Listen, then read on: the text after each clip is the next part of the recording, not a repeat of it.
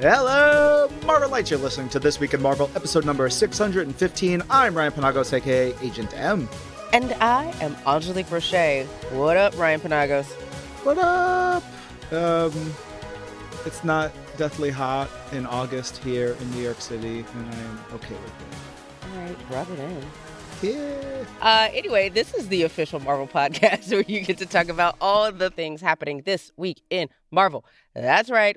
We are here to talk games, comics, books, toys, movies, TV, or honestly, whatever we're excited about. And, you know, whatever you're excited about this week happening in Marvel. And Ryan Panagos, yet once Mhm. again, we have a gift for the listeners. Yeah, Marvel Insider Code later on in the episode. You go there, you get your points. We have a lot of stuff. We have a great guest this week. We're talking Yeah, we to do. Erica Schultz about her work on Hallows Eve, the upcoming What If Dark Moon Knight comic that's coming out, and the upcoming Daredevil Gang War limited series that she's doing. You're going to hear from her in a bit. Oh, I can't wait. It was such a good conversation. And I'm really excited about Daredevil Gang War uh, and where this is going. Mm. And it's just, oh, it's going to be so good. Uh, on top of that, uh, we've got some big news coming up before we get to the interview. And we're kicking it off this week. Uh, some big, big, big congratulations and news for Marvel Studios' Ms. Marvel. They won a TCA award for Outstanding Achievement in Family Programming. And honestly, yes. Yeah. all the feels. Love the show so so so so much. Uh, if you're following our socials or checking out marvel.com i'm sure you saw that. Um, for those who don't know like uh, earlier this week the television critics association the tca announced that marvel studios miss marvel won the tca award for 2023 for outstanding achievement in family programming which means a lot.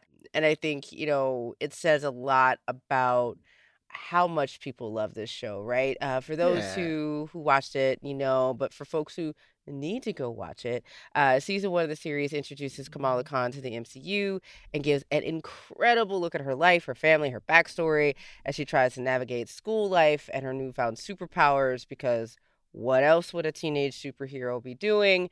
All along. Uh, in Jersey City and some other places around the world, also. Mhm. Um, if you haven't had a chance to see the series, all episodes available streaming now on Disney Plus. You can go like see it like right now after you listen to the show, obviously. And if you're looking for more Ms. Marvel, check out Kamala alongside her idol, the one, the only Carol Danvers, aka Captain Marvel, and my girl Monica Rambeau. In Marvel Studios, The Marvels coming to theaters November 11th, just in time for my birthday. Let's talk about the new season of Marvel Snap, which is called Big in Japan. Uh, you can go to marvel.com, see the article. You look in the game to see all the details. There is a wild video that the team from Marvel Snap put together for this season. It's got um, old school uh, kaiju movie vibes in it. With I was like, am I watching a trailer for a movie right now? bonkers very ridiculous a lot of fun but let's get into it because the new season character is Daken. Um, there's going to be a whole bunch of characters in here. There's um, a whole bunch of stuff in there. Um, the season pass card that you get every season that uh, starts up has one card that you you get, and then there are new cards released. The card that everybody gets who takes the season pass is Daken. Is Daken? I've always said Daken, but they say Daken in the video, and I was like, Uh, I always said Daken. yeah, me too.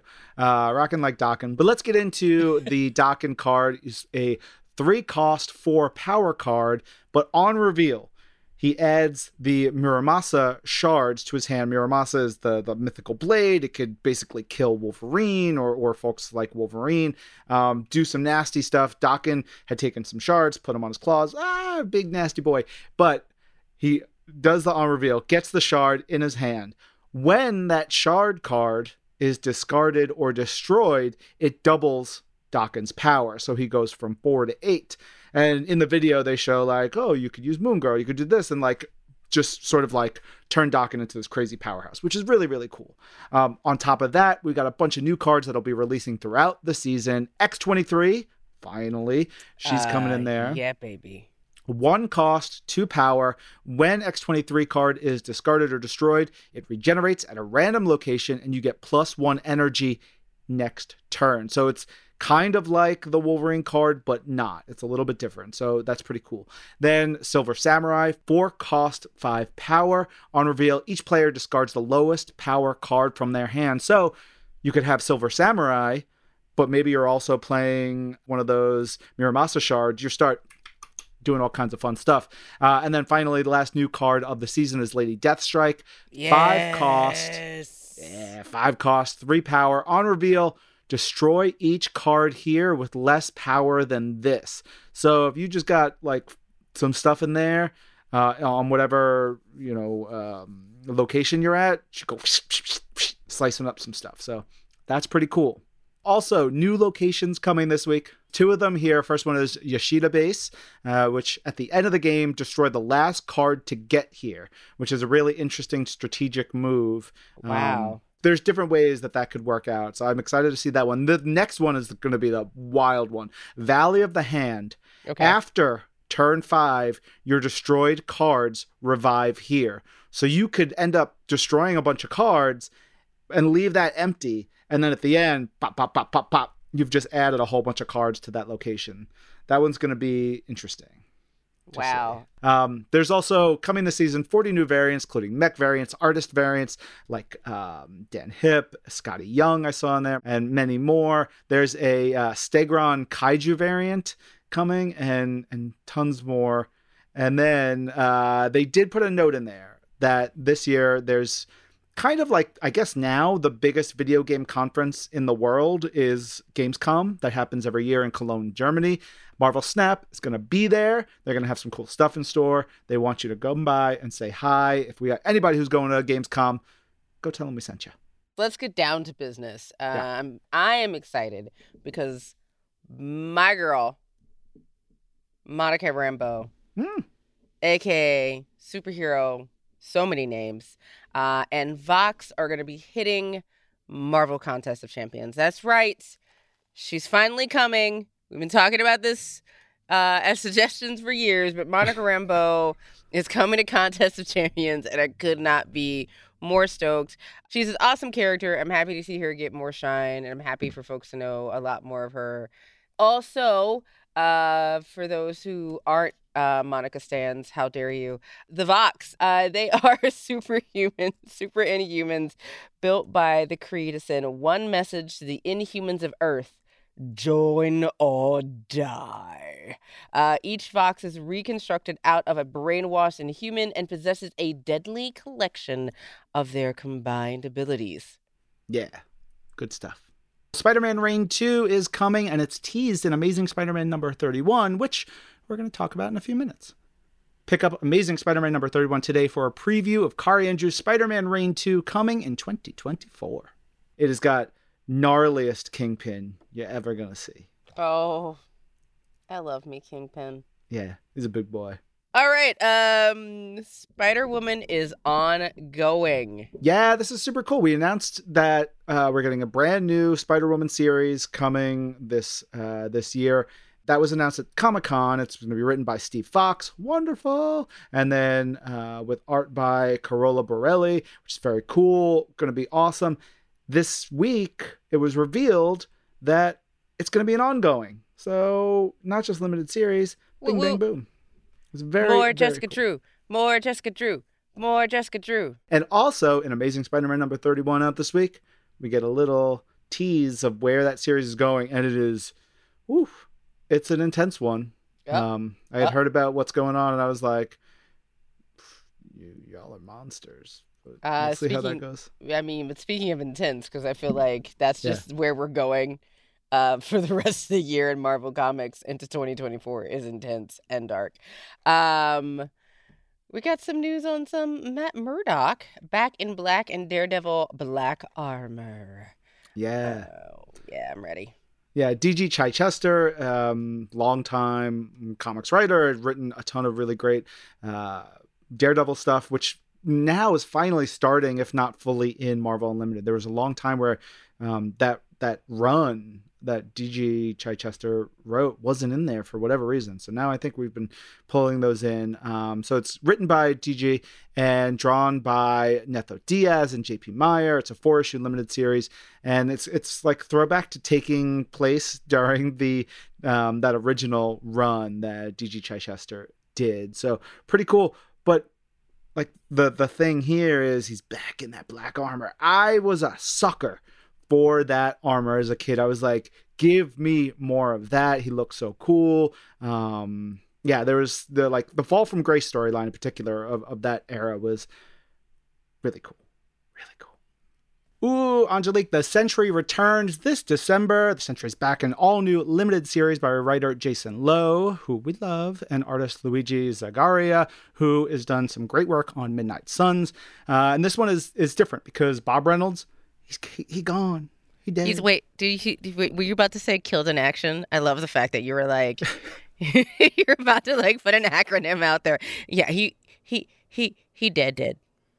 Well, he's comic book dead. So who Uh, knows? true. Facts. But, but the truth is, right now he dead, and so who will be the new Sentry?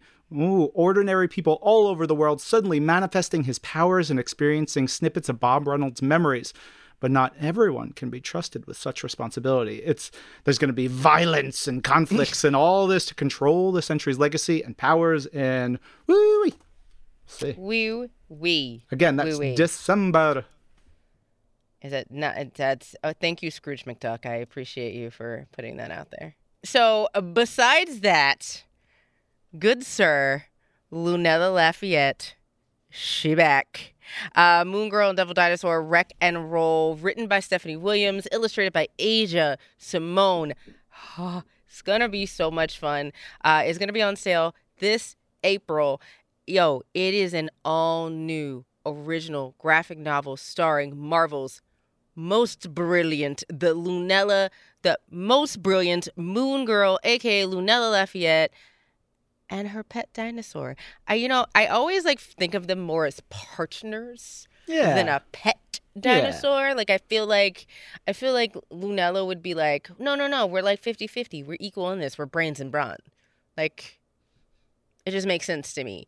Um, but I'm really excited because uh, I really love the Moon Girl uh, animated series. It's been um, on Disney, and you know, following that debut, Lunella, again, the smartest person in the Marvel universe. Fight Me uh, gets her own original graphic novel. Um, obviously, she's going to be skating it up. Uh, it's going to be up to Moon Girl and Devil Dinosaur to take to the streets and put a stop to their crime spree while making sure to bust a few sweet moves along the way because Stephanie Williams would have it no other way. Um, all of this is set on the backdrop of New York uh, in the Lower East Side.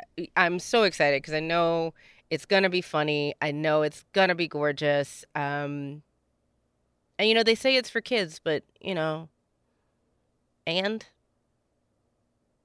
doesn't mean I'm not gonna read it. That's right.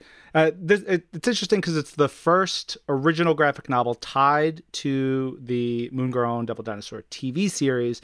It's not an adaptation. It's original. It's very cool. Um, I like it. Support that show. There are 90 pages of comics in in this issue this week. It's got a giant main story with a wedding that uh, I was thinking about this. The wedding surprise doesn't go super perfect. What wedding in the Marvel universe has ever gone super perfect? Exactly. Wedding is just code for everything's going to explode. Yeah. Love is love is hard, Ryan.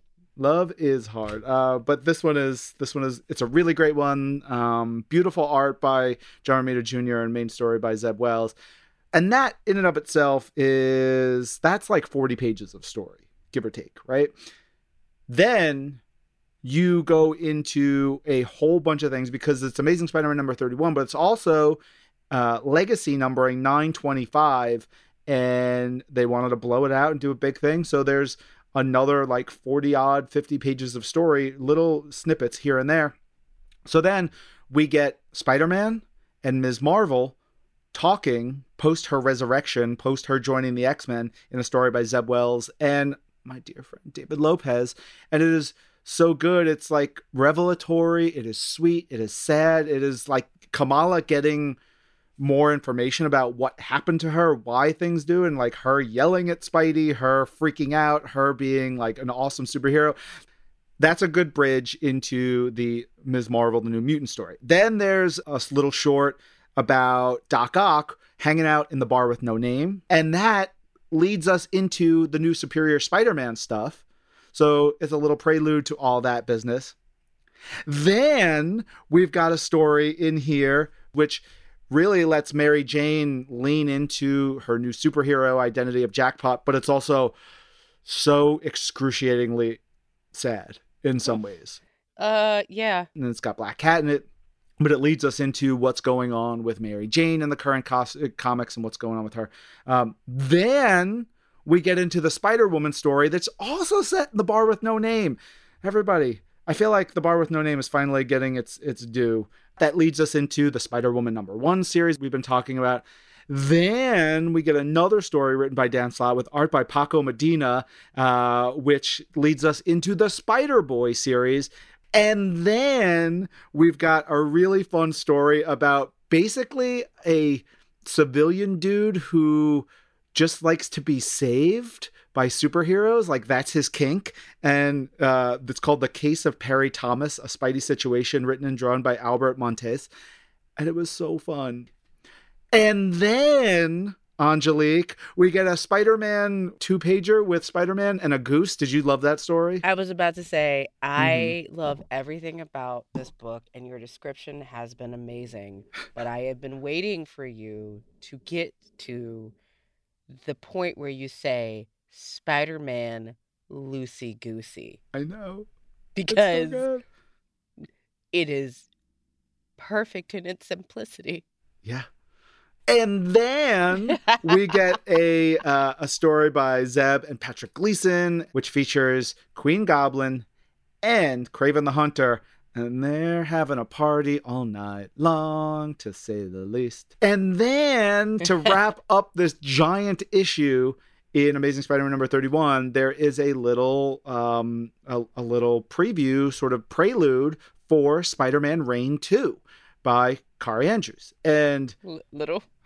I, yeah. The, the kingpin in here is oh it's so Huge.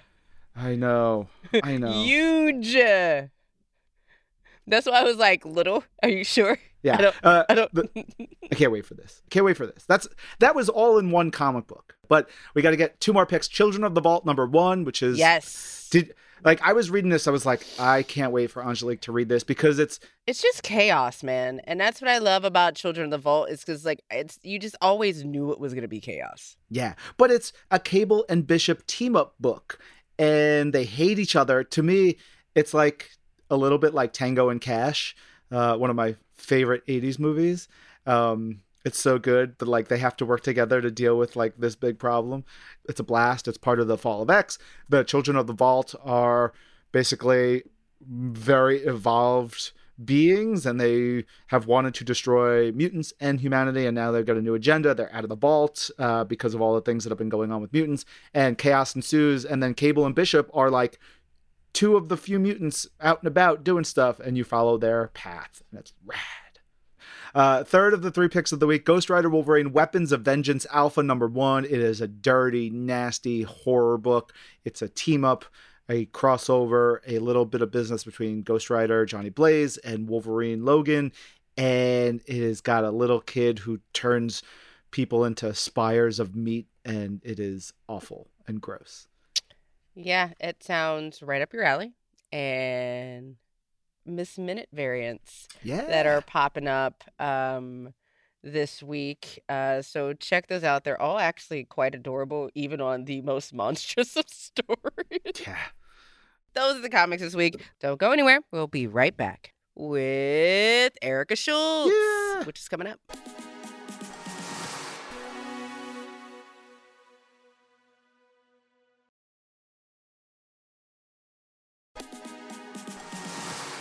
Hey, y'all. Of course, you are listening to This Week in Marvel. I'm Ryan Panagos. I'm Angelique, and see, we came back. Yeah, yeah, yeah, yeah. We are here. We are joined very shortly by Erica Schultz, writer of tons of great comics. Um, we're going to talk to Erica about uh, a bunch of them, especially and including the upcoming What If Dark Moon Knight book, where she gets to create a, a new character and play with some fun stuff. But uh, yeah, it's a good chat. Let's do it. I'm literally so excited um, because we have Erica Schultz on the show today. Hi, Erica. Thank you. Hi. I'm like nervous and excited and bouncing up and down. Yeah, we love that. Nervous energy, bouncing, bouncing, bouncing. Uh, we got a lot of stuff to talk about. You've been doing some really fun comics for us, but we got to start with the eternal question What is your Marvel origin story? How did you first become connected to, associated with, a fan of, just exposed to Marvel characters? Um, it would probably be from my older brother. So he used to get pretty much X Men and Spider Man in the mid to late 80s, 90s. So, you know, Claremont Byrne, Austin, uh, Lee, and, uh, you know, definitely Michelinie and Far- McFarlane on Spidey. Um, and I just did what any self-respecting younger sister would do, which is break into his room and steal his stuff. That's the rule of little sisters, Yeah. though. Like I have to give, and it's not. It, it doesn't matter if there is a brother or a sister Yeah. that you have that is older than you. Your job is to want to be like your older sibling, and so therefore you have to do recon and Yes. research, Yes. which requires you to go Exactly. and still said comics. Absolutely. Absolutely 100%. you have this like huge even outside of marvel like big swath of work that you have done um I'm, I'm a for you- workaholic. That's that's what it basically comes down to. you're i mean and you're good at what you do Thank you. i mean you and so for you there's always a step where it goes from i'm a fan i love comics i love marvel i love telling these stories to my friends and then suddenly oh this is what i do for a living um, and you've kind of been all over the industry since you know the 2010s but for you like how did you get into this work like what made you say i could make a living Whew.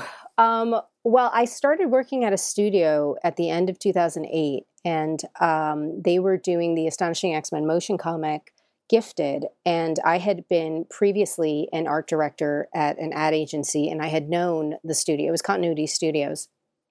And I had known them because um, they were a vendor of our uh, of our agency. So when I got laid off um, and I was looking for work, they said, you know, we're we have this huge project. We need people who can do digital art, can do animation.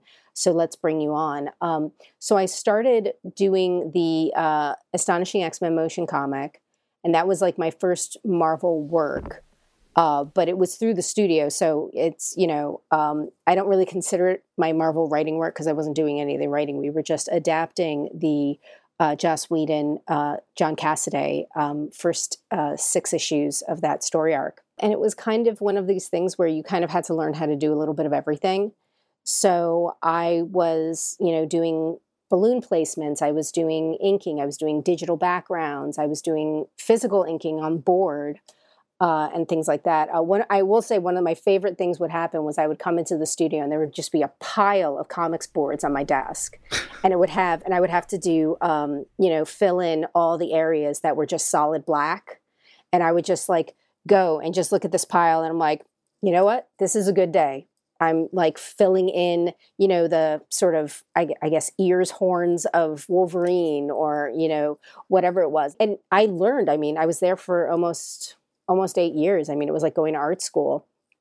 So it was a huge education. Before we go any further, I want to Yes. clarify for anybody who doesn't know, Continuity Studios is Neal Adams, one of the legends of, of comics. So you, you said you learned a lot. Like, I can only fathom how much you were able to glean from from that experience. Thinking about all that work, the the time that you spent there, and then you know having you, you're doing that, you're working on on inking and lettering and all those things. What was it? Was there any specific thing, or was it just as a whole, all the different like pieces of of storytelling that you're absorbing sort of pushes you into writing comics more focused. Um, I basically, I mean, I'd al- I'd always written when I was a kid. I majored in English in college, and I had always wanted. I always liked telling stories. Um, and I had had notebooks filled with sort of nascent ideas about uh, short stories, whether they were prose or poetical. And so I had, but I had never thought about, even being a fan of comics, I had never thought about telling a story in this visual medium. And I, when I was working in advertising, I was speaking in a, I was telling stories in a visual medium, you know, selling people Advil and Clearasil and things like that. But we were doing it visually with storyboards and such. So I started thinking about the idea that you know there's some stories that I have that maybe would work in a visual medium. And I uh, started taking the stories and I started writing scripts. And the first book that I had done was a comic called M3, and one of the other artists at the studio, of Vicente Alcazar, who was known for doing Moon Knight and Conan at Marvel and uh, doing Jonah Hex over at DC, uh, he was working at the studio, and I gave him one of my scripts, and uh, he said, "I love this idea. Let's let's do this." And then we ended up doing twelve issues over about three and a half, four years. And I love the transition was just like, oh, you should you should just do this. like it's it's it's no question. Like this is a natural transition. Like yeah, yeah, yeah, yeah. Go write something. And it's kind of now turned into an award winning career for you. Um, I don't know where to start. Like, I'd, for me, there's obviously the work that you've done um, on Moon Knight, Black, White, and Blood, number three, but also, like, I'm kind of curious is there a particular type of story you like to tell? Um, I in terms of genre i really don't have a specific genre. I like i like telling a story that has a good balance between character and plot. Um, i think that there are some stories that are like so character heavy that nothing really goes on aside from these like very sort of pensive internal moments. Um, and then there are stories where so much is going on that you really don't take a moment to see how the characters are feeling about it. They're just more like reacting to all these these external factors. Um, and I, I like to try and have a balance in between. Like there's this great line in um, in the movie High Fidelity where he talks about making a mixtape. Like you got to start up here, and then you got to go higher, and then you got to bring things down a little bit. And like that's kind of how I think about writing. You know, like you've got to, especially with superhero comics, you kind of have to start off with this sort of dramatic moment, and then you can you know play through some of that and then go to the quieter moments um, but I, I, try and find this good balance. Uh, I like telling stories about found family because that's something you know my friends are my family you know uh, i i always joke about people being my you know i have a brother and a sister but i always joke about this much larger family that i have um, because my friends really are very close with me. And i think that that's something that is very relatable to a lot of people as well. So I like telling stories about that because I, I want the audience to be able to sort of catch on to something that they have in common with the protagonist to be able to then say, oh, yeah, I want to see what they would do next to see if it would, you know, line up with how I would react to that situation. Yeah. Uh, I think a lot of what you talked about really really shines and, and makes a lot of sense in having just read through. Um, I think we just wrapped up Hallows Eve, the the series that you you've done for us. Um, thinking about the, the, the family aspect, especially as Janine and Ben are, are going through everything, and and Janine's mission. It's like there's a very clear idea of what she's doing and why she's doing it and how she does it. And then things just spiral out of control and the masks are everywhere and she's got crazy people that she's dealing with. And she finds some like cool allies and everything about that. But like thinking about Janine and who's been around for now this is almost four I think. Like almost 30 years but yeah. only recently having a really cool turn as a super villainy superhero anti-hero business as Hallows Eve coming out of Dark Web. Um, tell us a little bit about how you got brought into sort of really give a lot of life to Hallows Eve and, and what Janine's gone through out of this.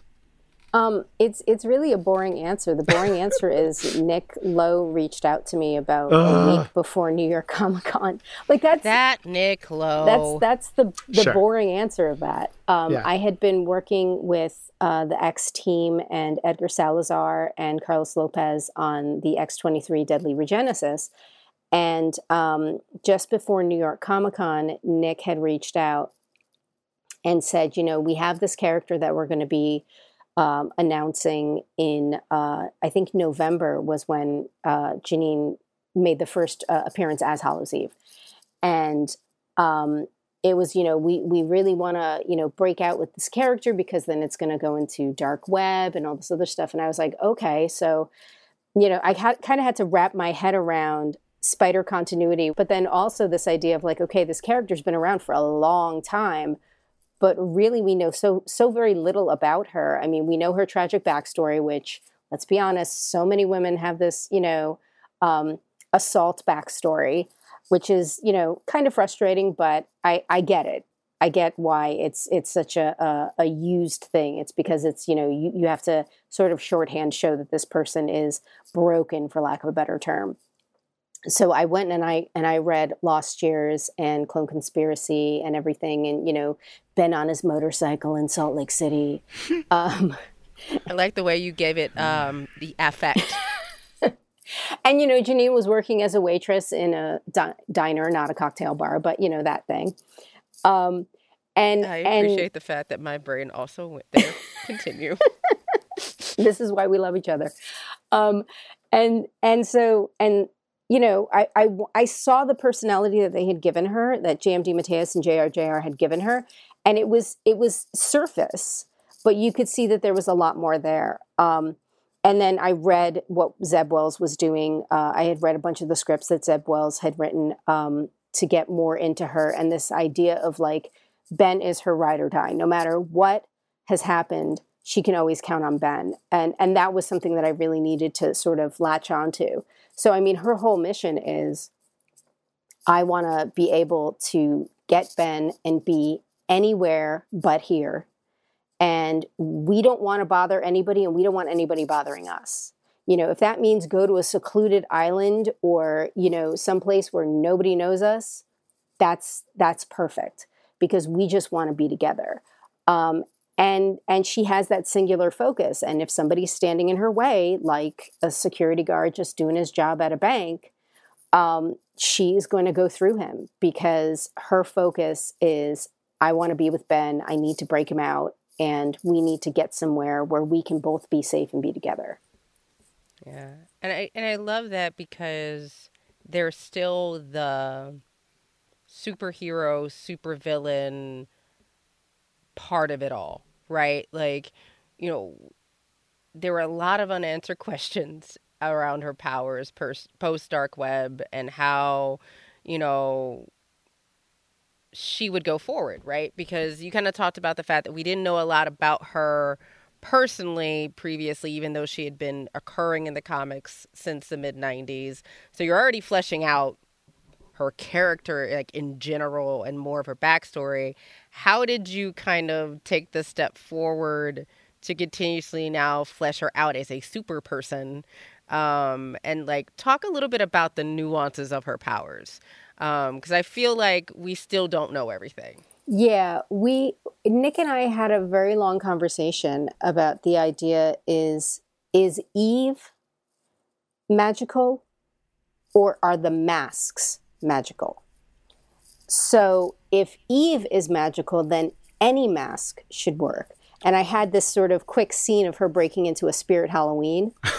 um, and and so Nick was like, and you know, just sort of gathering up these armfuls of masks. Um, and Nick was like, no, I think it's the masks that are magical. And I was like, okay, well then that that takes us to another uh, another side where will the masks work on other people? Um, but it's also, I mean, it's limbo magic, so it's chaos magic. So things are not always what they seem. Um, and we'll see in the um, in the Halloween special that that's been announced that when Janine reaches into her bag to pull out a mask, sometimes the mask that comes out is not the first one that she's thinking of. Um, so we're gonna we're gonna see some some cool stuff with that. I will say this: uh, I loved working with Julian Shaw on on ASM, um, on the uh, um, excuse me on the annual that just came out. But I will tell you that working with Michael Dowling has been fantastic because over these now six issues that we've worked together, we've sort of gotten a shorthand.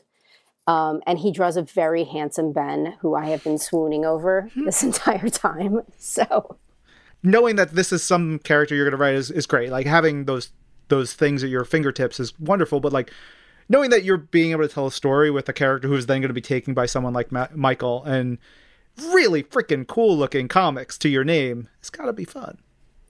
It is, and you know, one thing that that is so important that everybody needs to remember about comics is this is a huge collaborative effort, and a script is only as good as the the artist that you are working with and you know and i've said this a million times it's like making good comics is like making a good sandwich. Like you've got a good story you've got a good script you've got a good artist you've got good colorists you've got good lettering you've got good editing and just like everything works. You take a bite and you get a little bit of everything and everything works.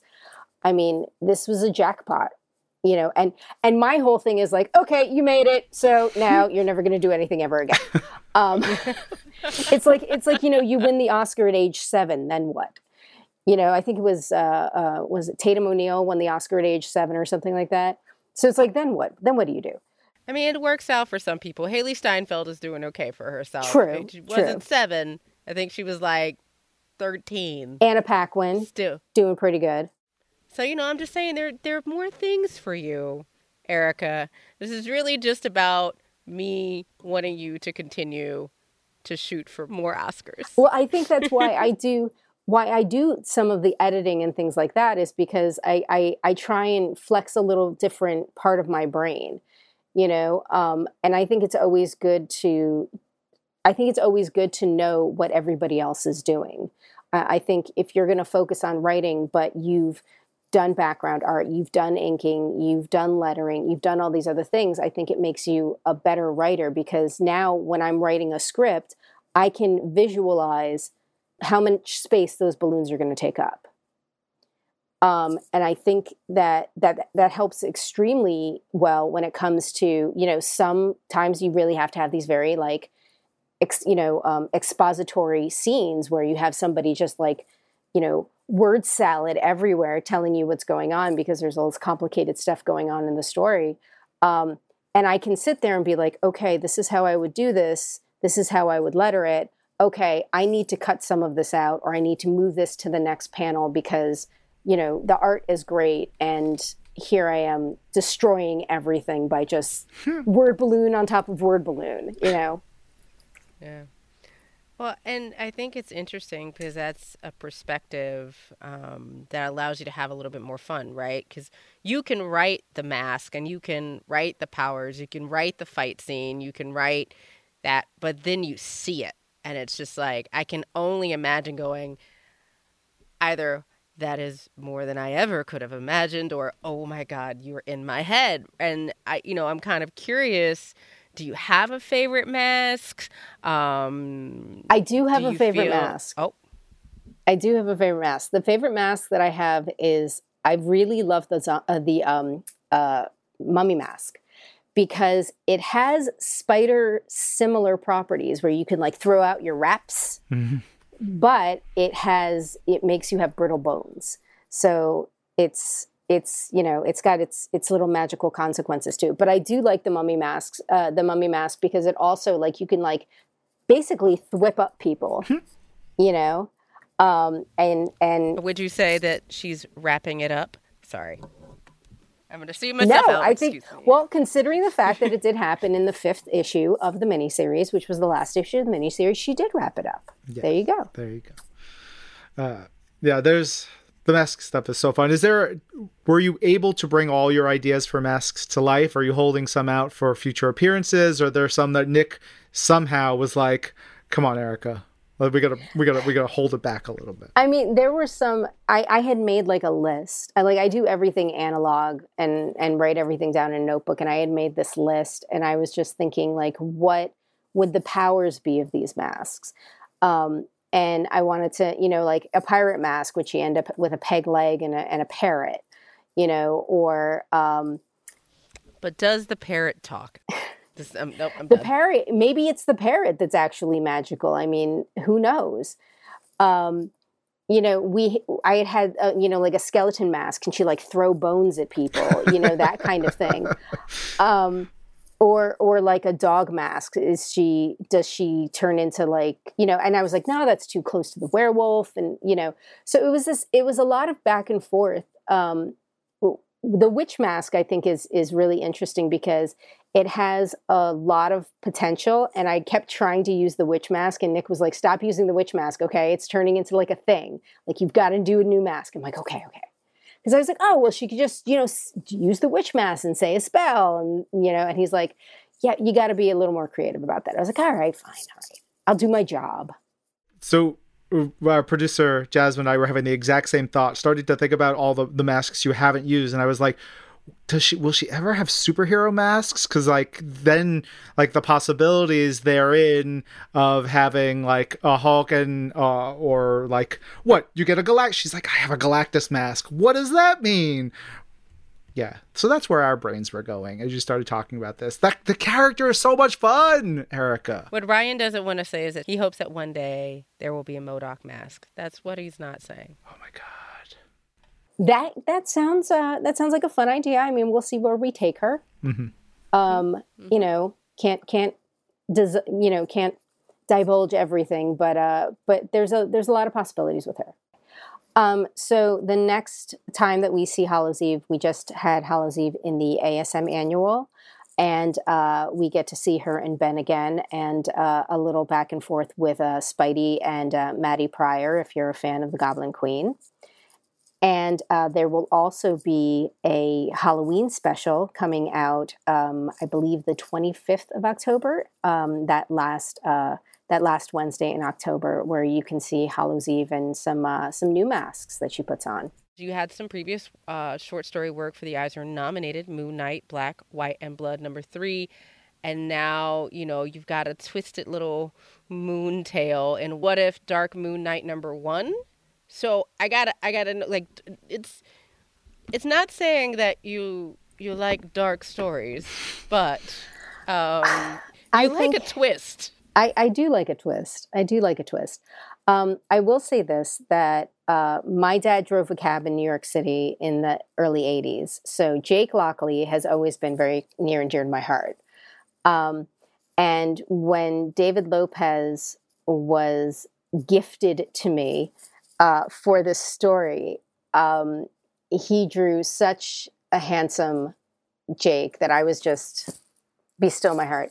Um, I, you know, that story I thought was fun because it didn't get into the DID. It didn't get into it didn't get into anything overly complicated. It was just here's Jake, a very capable person who is just in the wrong place at the wrong time, or maybe the right place at the right time. Um, but either way, uh, he was going to have a little fun. You know, he was going to have a little fun with them, and uh, and he did. And I even got to throw in Detective Flint uh, at the end. But in terms of work, I mean, I I love Moon Knight. Moon Knight is one of my characters that has been on my bucket list for a really long time because he has, you know, all the way back from the beginning, from you know, um, Werewolf by Night, and you know, then when he got his own series. Um, I think that they've really played with the character a lot and they've retconned him. They've gone back and forth. I mean, like Chuck Dixon and Sal Velluto had the Mark Spector Moon Knight where they didn't really talk about the DID, and you know, it's been sort of all over the place. So I think that he has a lot of potential because he's been sort of malleable as a character. Um, and then in What If, we, you know, we got to play with this idea of, you know, what happens if Mark did lose against Bushman? You know, like what happens if in uh, it's actually Mark Spector um, Moon Knight number three, uh, Chuck Dixon and Sal Velluto. Um, what happens if that giant fight that they have ends up, you know, taking Mark's life? What would happen there? Who would take his place? Because there always has to be this type of avenging angel uh, in New York, um, and whether that's Daredevil or you know somebody else like who who's going to take that place and we had a lot of fun uh, i got to work with edgar salazar again uh, who was the artist on x23 we had a lot of fun really bringing out this um, anguish like i mean ref, the reference that i was putting in this book of like you know moments from like citizen kane and you know and things like that i was i was i did a really deep dive on this one. Um, but this character of luminary that we're going to be showing is just she's really going to take people by surprise and I'm and I'm really excited for her to sort of see the light uh, um, well played. I, Luminary. So I, I finished the book and I was like, man, where the hell have we had Luminary before? Because she felt like such a classic Marvel character. Like, I, oh, there, this must be a different interpretation of a character. I just don't remember off the top of my head. And I was like, oh, this is a fresh, brand new character who feels she feels such a part of the Marvel universe in the one story that you guys tell. I thought that was such a, a great way to introduce something that could eventually pop up anywhere else, which was so cool. That like being able to play with and then create characters has just got to be super fun. Whether or not they're alternate universe or in mainline, it's like you're still bringing to life something very cool, which eventually would turn into a cosplay or maybe an action figure.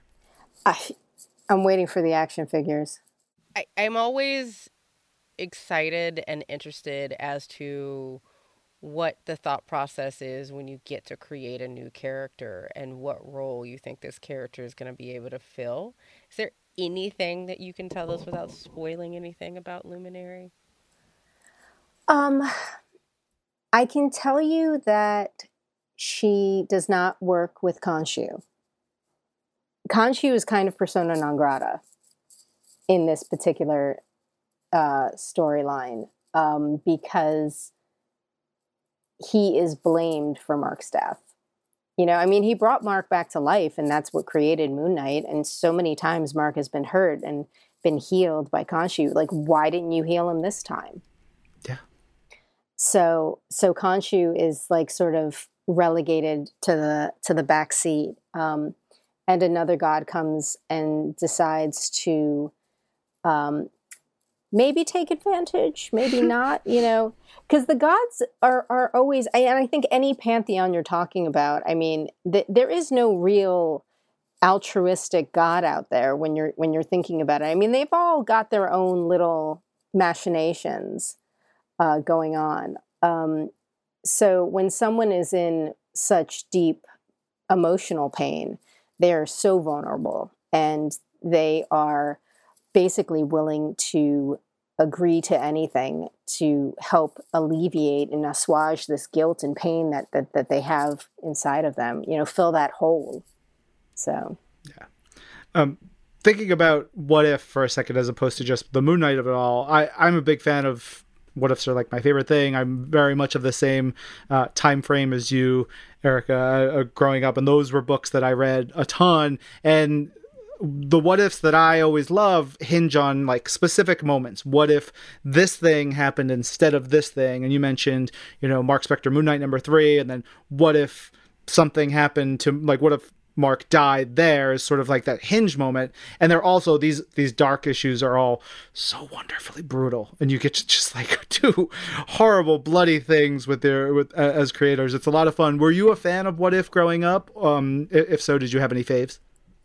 Um, I was, and it's funny because I I loved the you know what if Jane Foster was Thor, um, and then you have Jane Foster as you know the mighty Thor, and so I, I always thought that that was kind of funny when that became a thing because I was like, yeah, that was like a great what if that everybody talked about 25 years ago, you know, 20 years ago. Um, so that that was one of my favorites. I also there was an interesting one with um, it was the Fantastic Four and it was Namor, and at the end, Sue decides to stay in Atlantis because Namor has created this chamber that will turn her into a uh, into uh, an Atlantean, basically. And she comes out of the chamber and she can't breathe. Of course, she can't breathe because she's no longer in the water. But once she's in the water, uh, she sort of stays. And as the Fantastic Four is leaving, you know, Johnny's upset and frustrated because, you know, it's my sister. Why are we leaving her? And Reed just has this sort of like, well, she's made her choice kind of, you know, moment. And it's like, wow, Reed, like, way to fight for your lady. Okay, sure. Reed, yeah. the worst. Yeah, Reed is pretty bad. Erica, we, we got a little bit of info on on Gang War, but can you what can you tell us now? I know this is coming out in a couple months. What can you tell us about what uh, Daredevil is up to in the big Gang War story? Really quick on what Gang War is, so people get excited.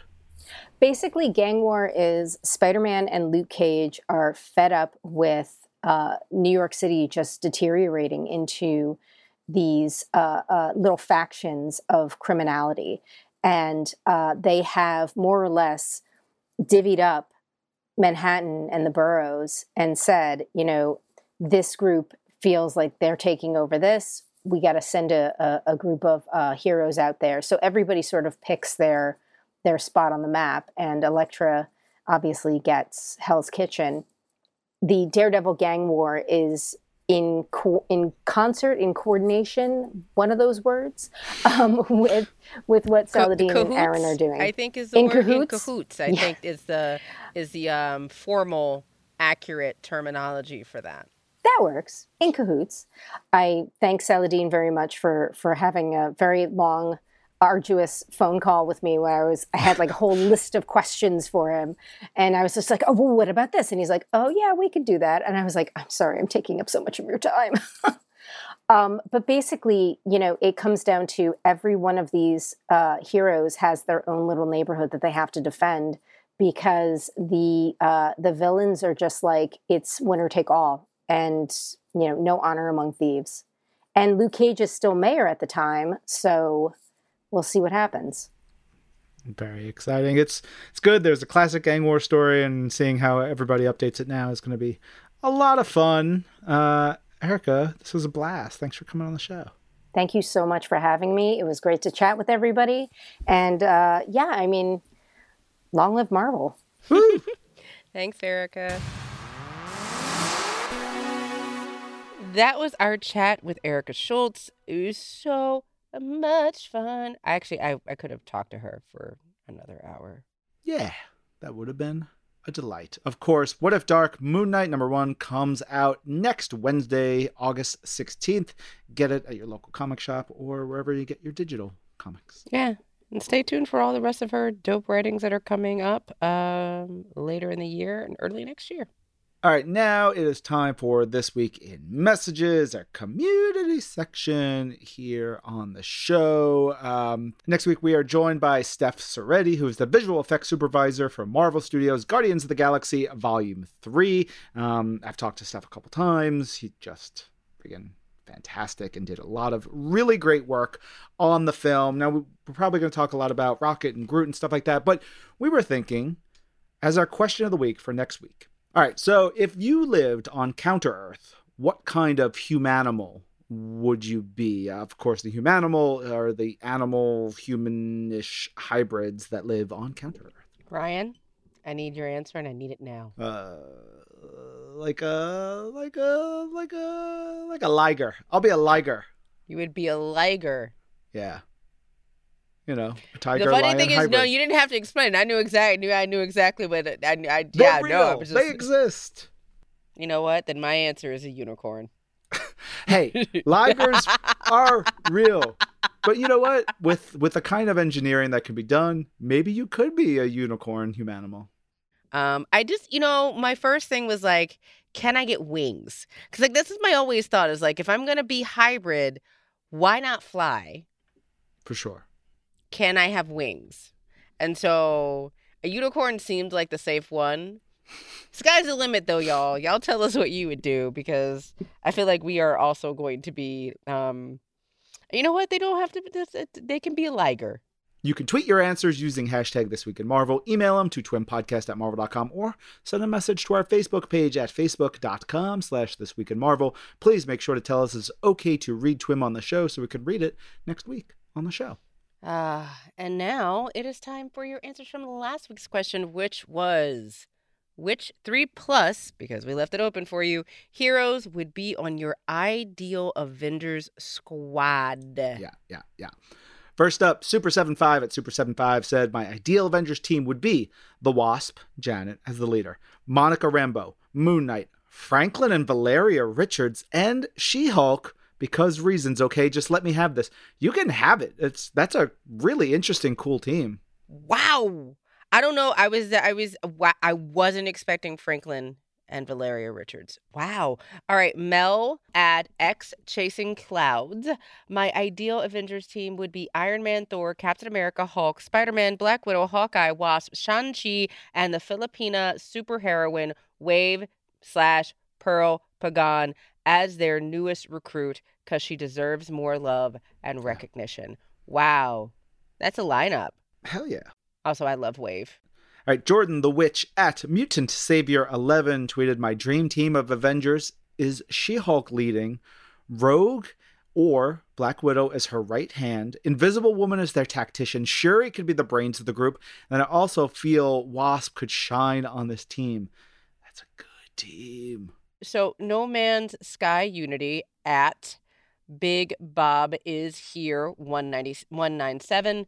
Um, my Avengers team would be Hulk to smash things up, Thor to slice up everything, Captain Marvel to light light up things and what's a barbecue without ants so there's ant-man and to tie everything together is spider-man you know sometimes you do have to get your insect themed uh heroes there because they are mighty yeah Let's move on. Dolphin Pants at Dolphin Pants tweeted My ideal Avenger squad would be She Hulk, Scarlet Witch, Captain Marvel, Ms. Marvel, Spider Woman, and Jessica Jones. I love Ooh. all the She Hulk love in these answers. Yes. That is like the thing that is sort of like shining through. Hell yeah. Um, that's a lot of power on that team though. Like mm-hmm. like like actual physical power yeah. um between Jessica Jones and She Hulk. Well well played. Uh, we got a couple emails too. So we got an email from Michael Saramento. Uh, Hi, I'm always looking forward to each this week in Marvel. Thank you. Uh, for me, I'd go with Captain America because of his awesome fighting skills, good leadership, and because he's basically the moral compass of the team. Hmm. Next, I'd get Iron Man because we need our favorite billionaire, playboy, philanthropist, but also he could give the team cool upgrades. And finally, we need Black Widow because every team needs a super spy. Who better than Natasha Romanoff? Sincerely, Michael Saramento. Well done. I'm, I'm, you know, he picked three. You understood the assignment? Yeah, I like it. Well balanced. We got an email from Autumn. Autumn says, For the question of the week, here's my Avengers roster. It is a heavily 1980s based team led by Henry Peter Gyrich with U.S. Agent Reed Richards, Star Fox, Dr. Druid, and She Hulk. All right, let, I, I like that Autumn gets into this. Like, wow. I, am a, Give me the explanation, yeah. Autumn. Gyrich has brought the team fully under government control, positioning himself as the leader of the Avengers. He keeps the team under a strict six member limit. To Clint Barton's annoyance, he isn't selected. Uh, yeah, so there's you got Gyrich, who oof, that's a that's a nasty one. Then uh, Mr. Fantastic, Gyrich makes sure to feed his ego enough to keep him loyal. He doesn't argue when Reed starts acting like the team leader, but he makes sure he remains in control.